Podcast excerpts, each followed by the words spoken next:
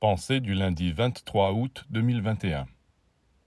On voit parfois des yogis exécuter des mouvements incroyables avec leur corps. Ils tordent leurs membres et roulent leurs viscères dans tous les sens. Ils font apparaître leurs veines et leurs artères. On est stupéfait de telle maîtrise. Mais perdre des années pour arriver à ce résultat, est-ce vraiment utile? Ils sont arrivés à une extraordinaire maîtrise de leur corps physique, c'est entendu et ont-ils fait le même travail dans le domaine spirituel? Est-ce qu'ils savent contrôler leurs sentiments et leurs pensées? Souvent, ils ne savent même pas se diriger dans leur vie intérieure.